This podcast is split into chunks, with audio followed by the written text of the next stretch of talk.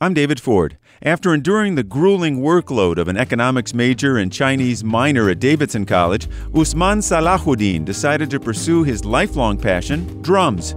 The jazz devotee currently works as the dance accompanist at the UNC School of the Arts, plus, he's got jazz gigs coming up at Krankies downtown. Usman says he couldn't be happier doing the thing he loves most. My brother's a drummer. He got a drum set when he was 12, so I was 6 and I used to watch him practice. Uh, when he'd leave and go play with his friends, I'd sneak into his room and try to play his drum set. And I, I totally remember the first time actually getting all the limbs and everything to come together. And it, it literally felt like I was flying. And I really think this is true. I've heard a lot of other musicians talk about this first time they make some kind of music happen, is that every subsequent time they're trying to get back that feeling.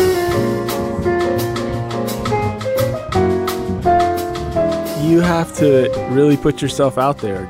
Jazz, you can't really hide behind anything. One of my great mentors and teachers says music doesn't lie.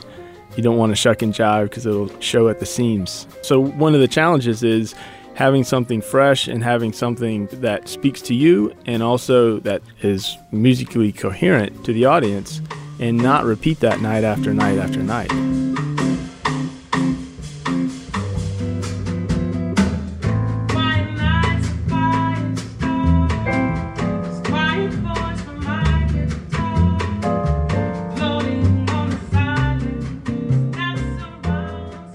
One of the big challenges for me and for every drummer is keeping time. That's non-negotiable. That's like uh, that's your job. We are all born with this natural big beat that just swallows everybody up when we're playing all the bandstand. You know, as musicians, everyone has this natural beat that is just really inviting and really buoyant. And at the end of the day, you know, music is is something that you feel in your heart.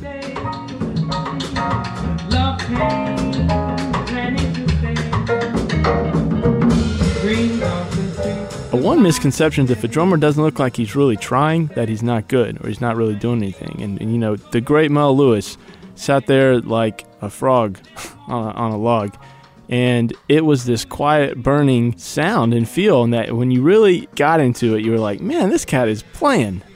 We're talking pocket feel, we're talking just making the music you know, being an accompanist first, really great time, a wide open beat and pocket, and it just made everyone in the bandstand feel comfortable and they all played at their best.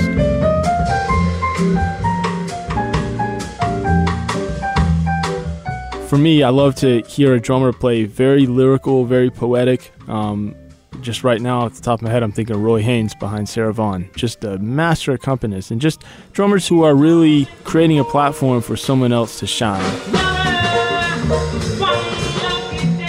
Anytime I get called for a gig and have to learn a tune, I go straight to my piano and I play it. I learn the melody, I learn the chords, I get inside the tune, I try to listen to, you know, 15, 20, 25 different versions of it. Um, just really knowing the tune inside and out, form, melody. For a drummer, the more tones you can get in your ear, the better drummer you are. The more colorful you play, the more relevant you play. So learning the melody and learning the, the form, it gives you the framework, gives you the structure of the tune, it gives you rhythmic ideas.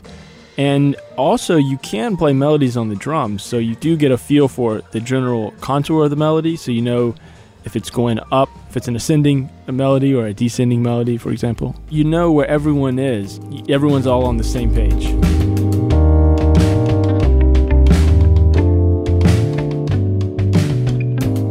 Drummer Usman Salahuddin. Tonight, February 15th, he'll be in concert with the Greg Hyslop Trio.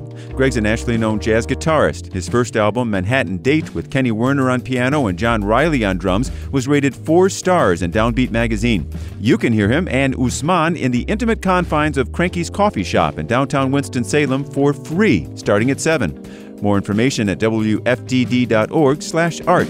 For 88.5 WFDD, I'm David Ford.